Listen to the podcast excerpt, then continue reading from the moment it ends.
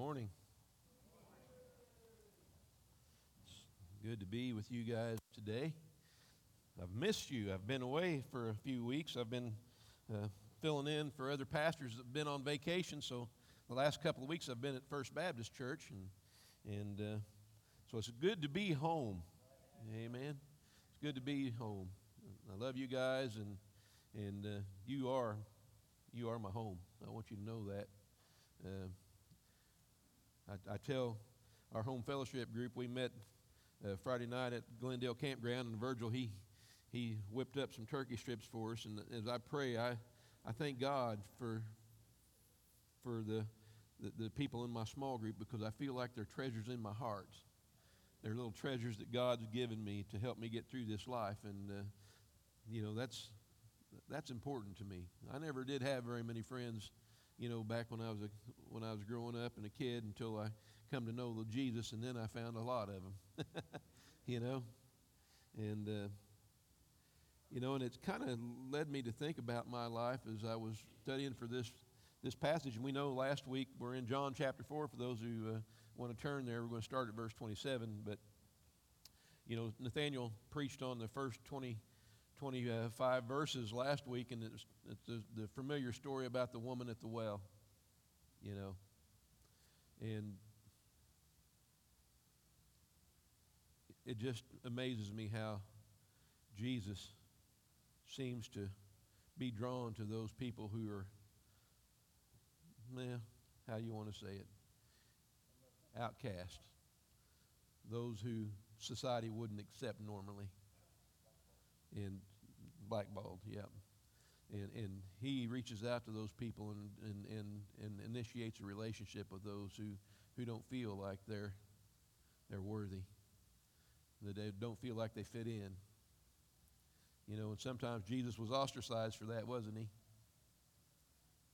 But you know what? I thank God that Jesus chases after the outcast like me because I don't know where I'd be without him. And it changed my life forever. And, and we're going to see how it changed this woman's life forever, too. That's, that, that chance encounter on the, at the well. And it changed not only her life, but it changed generations of people's lives after that. You know, and I, I think about her, and I think a, a, a good title for today's sermon would be The Most Highly Effective least likely evangelist in the world. Because, you know what? I think God the Father must have been chuckling when he saw Jesus stop at that well because he knew what was going to happen. that lady had no clue. and neither did those people that she was going to go talk to, right? they were just getting along with their lives, and she was trudging towards that well in her lonely existence. And she found a friend that sticks closer to the, than a brother. And it changed her life. You know, and it just amazes me that how those people who were considered religious and God's chosen people missed the Messiah coming. After they'd studied the, the scriptures their whole lives, had the prophets sent to them prophesying about this one, the Messiah who was to come. And he comes on scene. John the Baptist testifies about him. That, and, uh, you know, and they encounter, the religious leaders encounter Jesus at the temple in Jerusalem chapter 2 as he's uh, turning over the money changers' tables and driving out the animals and the, and the people selling doves with a cord that he made, or a whip that he made out of cords. And they said, by you know, and they knew who he was at that point, that he had been doing miraculous signs. He said, Give us the signs and show us what authority you do these things. He says, You ask for a sign, I'll give you a sign. He said, You tear this temple down, and in three days, I'll build it back up again. I'll raise it up. You know, and they, thinking with physical minds, they thought that he was talking about a physical building. Then in chapter 3, we see Nicodemus a highly esteemed, well respected leader of the Jewish people, and Jesus called him a teacher of Israel, comes to him in the nighttime, recognizes he is a rabbi. He calls him rabbi. He says, We know that you're sent from God because if you weren't, you wouldn't be able to do the things that you're doing. And Jesus cuts to the chase and he says, You must be born again. And it just kind of puts Nicodemus back on his heels. What do you mean? Can a man enter into his mother's womb a second time? He's thinking in the physical, in the mortal realm, not in the physical that Jesus was talking about.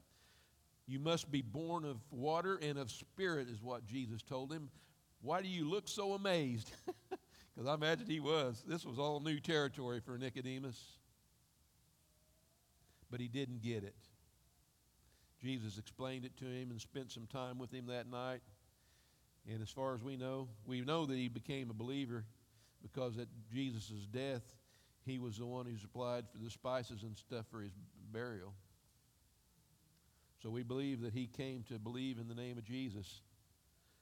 But he didn't rush out and go tell his Pharisee friends about this encounter, did he? He missed a good opportunity. Then we see in chapter 4 a Samaritan woman coming to this well as Jesus is heading back to Galilee. He's tired from the trip and he's weary, and she comes to draw water at noontime when all the other women would have came early in the morning. She didn't want to elicit any rude remarks or snide comments. She didn't want to, to have to bear the weight of those people looking down upon her because she had been divorced five times and she was living with a man that she wasn't married to. So she came in the heat of the day to the well where she wouldn't encounter anyone, or so she thought. But there she encounters Jesus.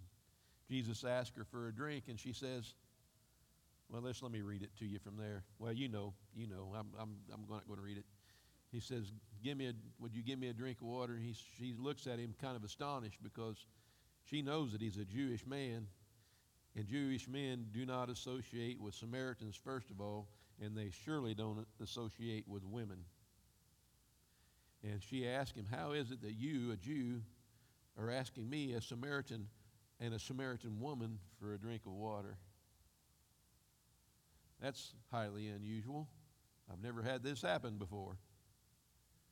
And he responds to her, If you knew who was asking you for a drink, you would ask him for a drink of living water that would become a well springing up to eternal life.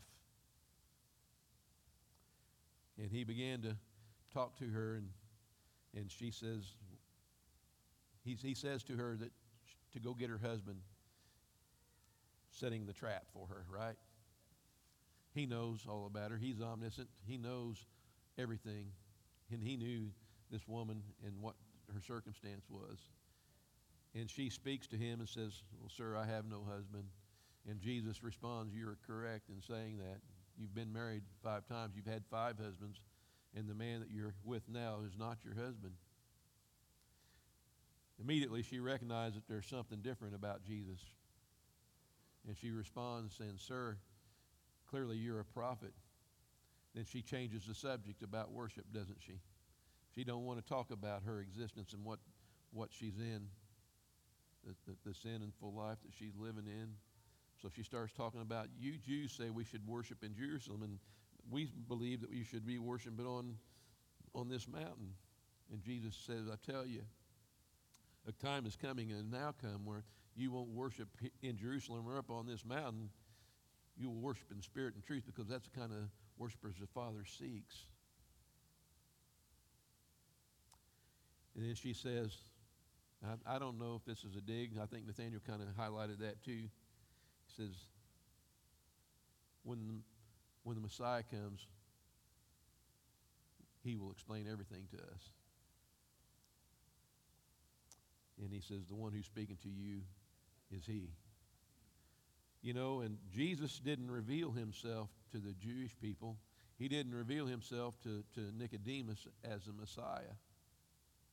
But he reveals his true self to this Samaritan woman at the well. And then uh, when we when she hears that, it says in verse 27, he had sent his disciples off into Sychar to, to get some food, or they went to get some food. I don't know if he sent them or not, but they went, and they were. He says just then in verse 27. This we're going to start, and we'll re- read that. It says just then his disciples returned and were surprised to find him talking with a woman, but no one asked, "What do you want?" or "Why are you talking with her?" And then, leaving her water jar, the woman went back to the town and said to the people, Come, see a man who told me everything I ever did. Could this be the Christ? They came out of the town and made their way towards him. Meanwhile, his disciples urged him, Rabbi, eat something. But he said to them, I have food to eat that you know nothing about. And then his disciples said to each other, Could someone have brought him food? My food, said Jesus, is to do the will of him who sent me and to finish his work.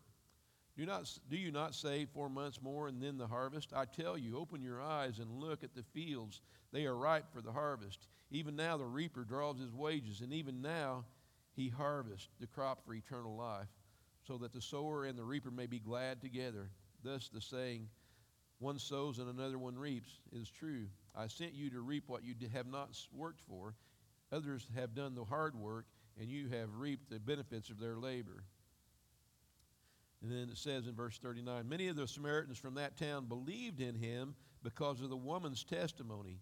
He told me everything I ever did. So when the Samaritans came to him, they urged him to stay with them. And he stayed two days. And because of this, his words of his words, many more became believers. Then, get this, they said to the woman, we no longer believe just because of what you said. Now we have heard for ourselves, and we know that this man really is the Savior of the world. Let's pray. Father, Lord, we come before you and we give you thanks, Lord, that you reveal yourself to those who are low in stature that, that you might be glorified. This, this woman that you had the divine appointment with at that well. changed her life, but it also, through her word, changed the lives of many. Father, the lesson we can learn here, it doesn't matter how far along we are in our Christian walk, we can all be evangelists to somebody. We can tell people what Jesus has done for us. Lord, I just pray that it, as this message springs forth, that people who would hear my words would understand and know that you are no respecter of persons. You love us all equally, and you want us to come to know the Father. No matter what our station in life is, how unworthy we might feel, you died for us all, that we may be counted in the number of the children of God. So, Lord, I just pray that uh, this scripture today would would enlighten us and it would bless us. And Father, it also would challenge us that we are workers for the harvest as well. And the fields in our, in our place where we are today are ripe for the harvest as well. So, Lord, I just pray that, uh, that Lord, that, uh, that your Holy Spirit would fall on each and every one of us today and it would empower us and challenge us. And, Father, that it would move us from this place where we love to come and meet and, and uh, to have fellowship with one another. It would move us out of these, these four doors into the streets and into our communities, amongst our families and our friends and our neighbors, that they might come to know Jesus because of what he's done for us and we telling him about it. So we thank you for what you're going to do. We ask, Father, that in us, to us, and through us, that you would be glorified. Amen. So we see that just as Jesus is telling this lady, this woman, that, uh, that let me just say this that no, no Jewish man in his right mind would even talk to. Nobody, no Jewish would talk to a Samaritan, period. They wanted to go out of their way. Most of the time, as Nathaniel talked about, if, if somebody from, from Judea wanted to go to Galilee in the northern kingdom, they would skirt around Samaria so they wouldn't even step foot on Samarian land. But Jesus went the direct route, and he stopped there near that little town of Sychar. He wasn't going to let geographical boundaries or social norms deter him from the work that God the Father had called him to do. And there he met that woman at the well. She was taken aback that Jesus would even talk to her, you know, because that wasn't normal. In that culture, in that time, even Jewish men, it was considered rude if a husband would, would, would, would talk to his wife outside of their home. I mean, if he talked to another man, I guess if her husband was there, it was allowed. But if she was just talking to a strange man or, or a man that was not a family member, they, they, they, they frowned upon that. That wasn't something you ever done. And in the Song of Solomon, I remember reading that, that uh, I think the woman in the Song of Solomon in chapter, I think it's 8, she says, Oh, that you were my brothers, because I would take you outside and I'd kiss you. and what that means, it, in the culture, it wasn't appropriate for a, for a woman, a wife, to show affection to her husband outside of their home. If she was out on the street and out in public and, and kissed her husband, oh Lord have mercy. That wasn't even that was uncalled for. That was unacceptable. You know? But she says, I wish you were my brother because she could kiss her brother, but she couldn't kiss her husband. Go figure. That was just the way the culture was at that time. And this Jesus, the King of the Jews, is talking to not only a woman, but a Samaritan woman at the well. And he reveals to him, to her, exactly who she is, or who he is. So she's, he says that who, that I who, who speak to you am he. I am the Messiah. And just that time, you know, and before Jesus told her, she still didn't know how he was going to get water. She was thinking out of her physical mindset too. How are you going to get water out of this well? How are you going to give me water? You don't have anything to dip it with. Where's your bucket? Yeah? But then when he spoke to her and said that I am he who, who I'm the Messiah, uh, then the disciples are coming back, right? And the disciples, it says that they were surprised to find Jesus talking to this woman at the well. And it says here, but, you know, I guess because John must have knew what they were thinking, he says, But no one asked, What do you want, or why are you talking with her? And then it says that she left her water jar right there and went back to the, to the town. Well, there's two reasons I think that that's happening. She is so excited to find out the news that Jesus revealed himself to her as the Messiah that she wanted to go tell the people in her village because, like the, the Samaritans, like the Jews, they were longing and waiting for Messiah to come. She left her jar there because she didn't want to be hindered from the weight of carrying it. She wanted to get back there post haste. She wanted to get back there as quickly as she could because she had something to tell those folks about Jesus. And if she left that water jar there, she had to go back to get it. This woman of lowly stature who was looked down upon everybody, who didn't go to that well in the morning with the other women because of the ostracization that would occur, now is making her way as fast as she can back to that city to tell everybody that she can find about Jesus how he told her everything she ever did. She didn't care about her past anymore because she knew Messiah had come and he was going to forgive her of her sins and, and, and she would, he would make her in right standing with God. She didn't care about her past anymore because she was looking to the future. The old has gone, new has come. And I remember that same feeling at 14 years old when I was an outcast. Didn't have a lot of friends. Lost the one that I had when I was 12 years old. And I met Denny.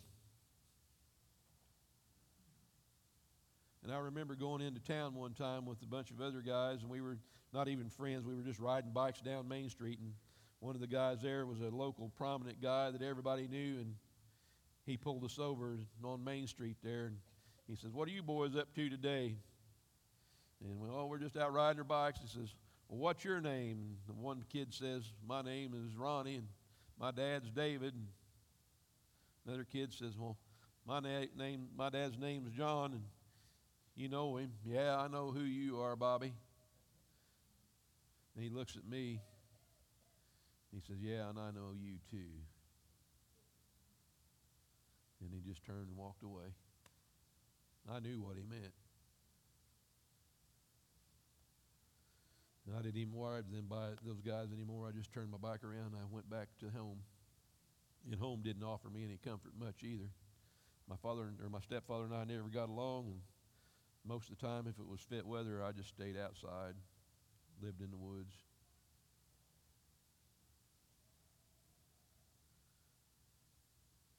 But I remember in spring of 1975, Denny Chanley asked me if I wanted to go see this thing called an evangelist, and I didn't even know what that was. And that, that man began to, to speak, and I began to listen. And there wasn't nobody else in that whole church building. He was just talking to me. I know it. He was telling me about God's love, how God accepted him, and he gave his testimony. And I remember when he offered the invitation, with every eye closed, every head bowed, if there's one here that wants acceptance, wants love, wants to know Jesus, raise their hand. I about threw my shoulder out. And at 15 years old, my friend Denny Chanley took me up to that altar and he led me to the Lord.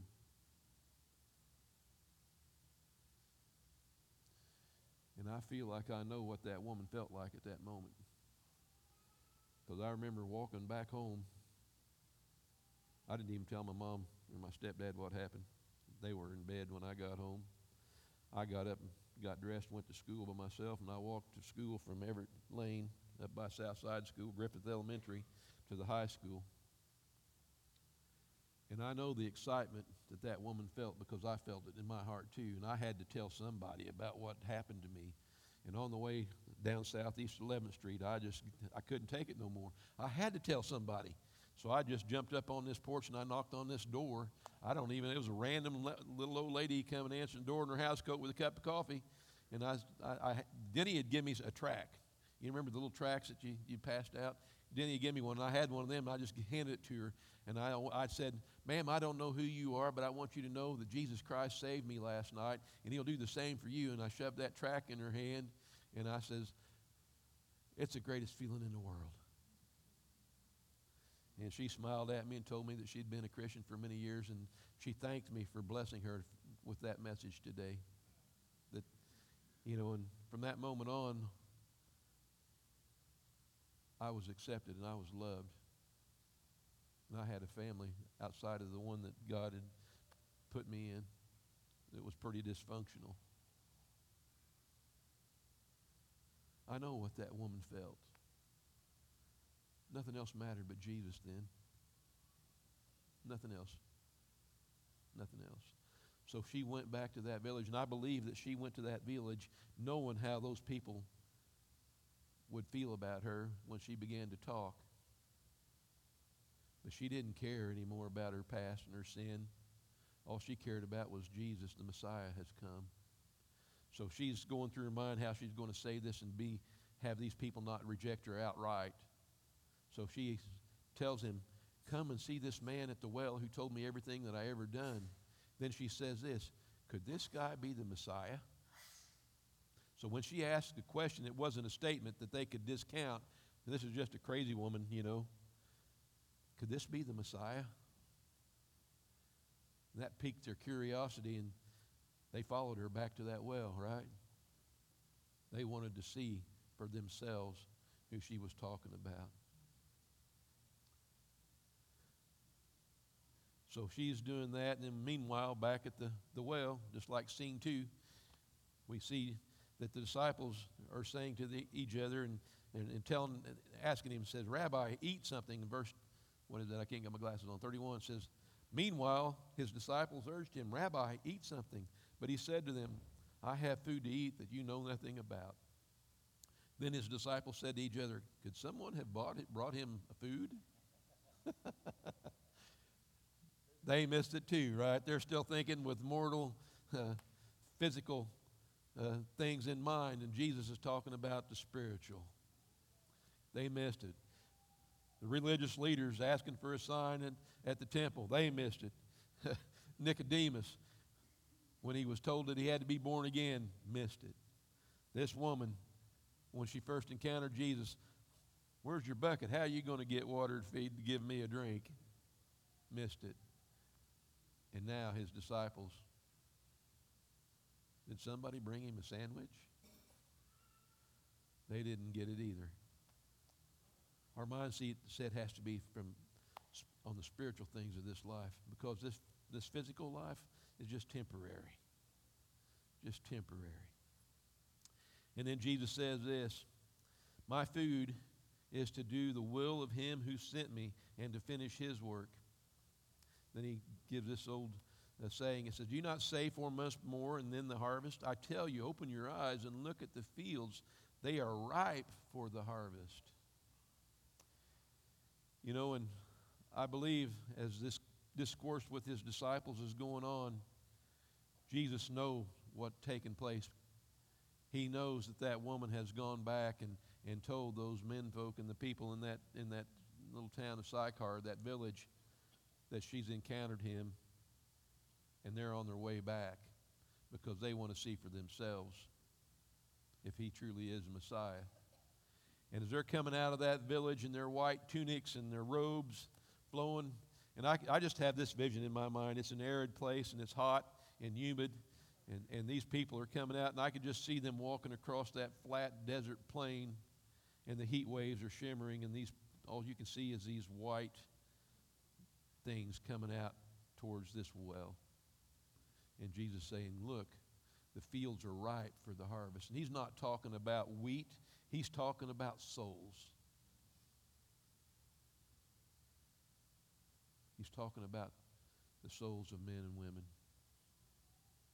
And then he goes on to say, uh, even now the reaper draws his wages, and even now he harvests the, crop for eternal life, so that the sower and the reaper may be glad together. Who was the sower in this in this instance. Wasn't it not the woman? She had went and she had sowed those seeds into those men that she talked to about I met a man who told me everything I ever done. Could this be the Messiah? And those disciples were going to be the ones that was going to reap the benefit from her work and what she said. Now I just want to tell you something, guys. You may not think that you have a good testimony to share with somebody as a witness for Christ. But I'm here to tell you that you do. And no matter where you are in your Christian walk, what you've been through, every one of us has a story to tell about Jesus and the encounter we had with him in our life. And that's important. And I want to tell you something else that's powerful. Whether you grew up in the church or whether you have lived a, a, a life that you're not too proud of and God delivered you from many things, your story is powerful, your story is relevant, and it's not to be kept to yourself. Your story, your story is His story. It's a story of grace, it's a story of freedom, it's a story of glory and eternal life. And it has, listen to me, it has eternal value. Nothing else that we do in this life matters as much as telling somebody about Jesus. Nothing. I've said it before. I don't care if you're a great construction engineer and you build the tallest skyscrapers in the world. It doesn't matter. We've seen in 9 11 that they come tumbling down. I don't care if you're a, a, a biophysicist that develops a cure for cancer or AIDS or, or some other deadly disease. We're all called to die someday. And the only thing that matters is that we know Jesus and we have eternal life. That's what counts. Your story is powerful, it is going to be effective, but it's not going to be unless you say it and tell somebody. Share your faith, and it doesn't matter, oh, I'm afraid what might, people might think. I didn't care what pe- that little woman thought about me when I shared the testimony of my faith with her the day that I got saved. I was excited. Are you excited? Many of you were here when I came back to the Lord. I fell away for a lot of years, and I felt like I couldn't even step foot back inside of a church for about 20 years. But the moment I rededicated my life was when we were meeting at the, at the auditorium up there. And Nate Yoder was speaking that day about how when the Holy Spirit touches you, you're never the same. And I said, Lord, I need you and I want you in my life. And I accepted him and I, I asked for, for forgiveness and, and he brought me back into the fold and into the family of God. And I don't know if you remember, but man, I was excited then too. I'd go out and we were we were fixing up this old the old St. Vincent de Paul building over here, or St. Vincent, whatever it was. Remember, short? We were painting in there and doing all that work, and and uh, people coming from the taverns was walking down the street, and I'd go get them and bring them in. I wanted them to know Jesus. I want everybody to know Jesus. How about you? But you know what? As many times I remember walking into the angle, I think it was the angle in one time. I was waiting for a pizza, and we'd ordered a pizza, and I was going to go pick it up, and had about 10, 15 minutes to kill before it, before it was uh, ready. So I just went into the Angle Inn bar, sat down, and ordered a Diet Coke, and I began to sit down and talk to a guy at the bar about Jesus. The Holy Spirit came on him, and he's, you know, he's just bawling his eyes out. And I was trying to witness to him, and barmaid's looking at me like, "What are you doing to him?" I wasn't doing anything. It was the Holy Spirit. But I wanted him to know about Jesus. You know, and people began to watch and look and stuff, and I just shared a little bit about God's love and how God loved him. And he said, Well, these people here, you know, I thought they loved me. And when I had my, my, my, my disability check come in a couple days ago, and when I had that, boy, they all loved me because I was buying them drinks and everything else. He said, Now I'm almost out of money, and there ain't nobody sitting around me, nobody buying me a drink. And I began to tell him about the story about the woman at the well and how he said that he would give a drink that would lead to eternal life, and a well is spring up a, as a well of living water to eternal life. And you know, and I, I don't know if he ever accepted the Lord or not, but I planted that seed in him. You know, and we're not going to be the, the reapers all the time. We're, we, we're called to be sowers. Somebody else might reap, but we share in the joy when people come to the Lord. Amen. I think it says in the scriptures that Jesus said that that it, when one soul comes to comes back to faith in Jesus Christ, that all this there's a celebration in the heavenlies, right? All of heaven rejoices. Well, we should too, because that is something. Somebody just gained eternal life through Jesus Christ. So it says that, uh, you know, that when we started harvest, that's what it was all about. We pray for the, that, that we would be harbor, or workers for the harvest. That's what we've been about all ever since. That's what got me so excited. I wanted people to know Jesus. I hope you're that excited too, because we're all called to be evangelists in some place, sometime, somehow. So anyhow, those disciples were about ready to to start reaping what that woman had sowed in that little village of Sychar. And then in verse 39 it says, Many of the Samaritans from that town believed in him because of the woman's testimony. He told me everything I ever did. So when the Samaritans came to him, they urged him to stay with them, and he stayed two days. And that was unheard of, too, because here a Jew, uh, uh, the, the Messiah, you know, a Jewish man was going to stay in a Samaritan town for two more days. You know, and that was, you know, they weren't considered, they were considered, like, like Nathaniel said, they were considered hybridized Jews or, or, or a mishmash of nothingness. They, their, their theology was not quite what, it, what the Jewish people thought it was, and they looked down on them because they had intermarried with pagans and, and had taken on some of their religious customs as well. So for Jesus to stay with them two days, was kind of a, a, astonishing too for that time period. And it says that uh, they, and because of his words, many more became followers or believers. And get this, look at this, the next verse. This woman who was a down outcast in their society and looked down on by everybody. This is what the people of that village told her. They said to the woman, We no longer believe just because of what you said. We have now heard for ourselves, and we know that this really is the Savior of the world. Whew. Man, because of her testimony and her words, her whole village went out to see Jesus, and because Jesus came and shared with them, they too now recognize him as, as the Messiah. And it says, after two days, he left for Galilee. And then that Jesus pointed out that a prophet has no honor in his own country. then it says that the Galileans welcomed him. They had seen all that he had done in Jerusalem at the Passover feast, for they also had been there. But we know that opposition's coming, right? We know that that's the reason why he left Jerusalem was because he saw opposition was on the on the horizon, so he was heading back to the north country, but it's getting ready to follow him there. And the people who he came to first, the Jews, the Israelites, the people, the chosen people of God, weren't going to give him the same welcome that he got in a in a Gentile or a Samaritan town. They were considered worse than Gentiles. But the Gentiles, or the Samaritans rather, were the ones who openly accepted him and received him. So, what can we take from this message? That Jesus uses even outcasts like me and you to bring forth his kingdom.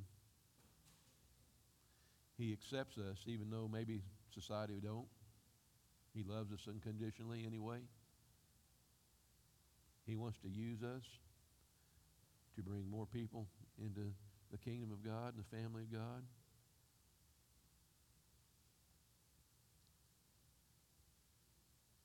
And if we would just ask Him, Jesus would stay for us a little longer too in our hearts and reveal things to us that we have questions about.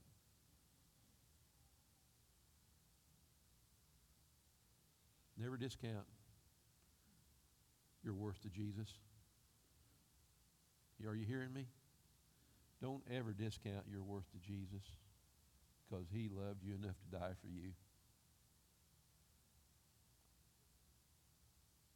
He loved you to death and back again.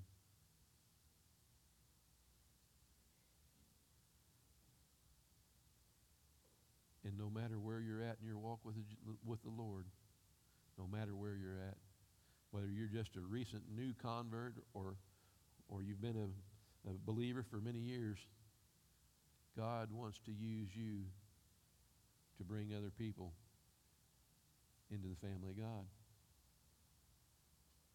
Are you up for the challenge? That's my challenge to you today. Because I'm sure you're sitting here right now and God's putting somebody in your mind that maybe you ought to talk to about, about Jesus.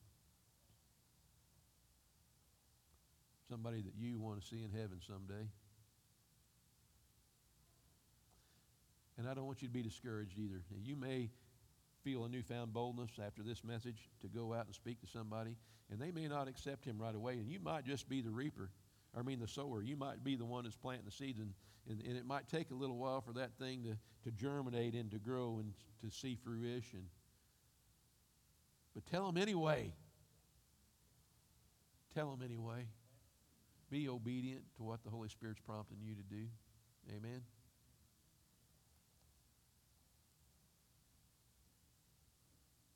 Because it doesn't matter what your past is, it's gone. it's gone. Jesus erased that with the blood on the cross, right? When he shed his blood on the cross. The only thing that matters is the future. The future leads to hope. Hope for eternal life. Amen. So, Lord, just, let's just go to the Lord and pray. We're going to have a baptism today, so I don't want to go too long.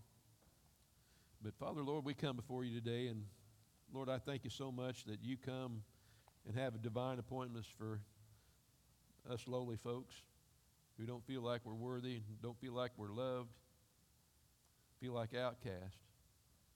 But you came for people just like us. Father, and when we come and experience you anew for the first time and, and, and know, believe, and know that you are the Messiah, you're our Messiah for us. You come to deliver us personally on a personal level. You did that through your through your your death and your resurrection. When we come to understand and know that and we get excited about it, we want people to know our past doesn't matter. It doesn't matter what we've done. The only thing that matters is what Jesus done for us. And we get excited, so we want to tell somebody. So Lord, I just pray that we wouldn't be uh, we wouldn't be we wouldn't shirk that that feeling that we would let people know that we've decided to follow you, Jesus. That they might come to follow you as well. We can do that because you empower us by your Spirit that lives within us. Father, as we come today, I just give you thanks that, that Father, you did come and you did die for us and you, you, you were raised again and you sat at the right hand of the Father. And as we prepare for communion, Father, we remember what, what your, your blood did for us when you shed it on the cross. We remember the body that was pierced for our transgressions. We remember, Lord, that by your wounds we've been healed. And through faith in you, we have been born into that leads to eternal life. And we give you thanks. We aren't perfect, Lord, but because of you, we've been forgiven. So, Father, I just, I'm just in awe of you, and I thank you so much for all that you've done, for allowing me to be a part of these people that I love so much. When I felt like I was all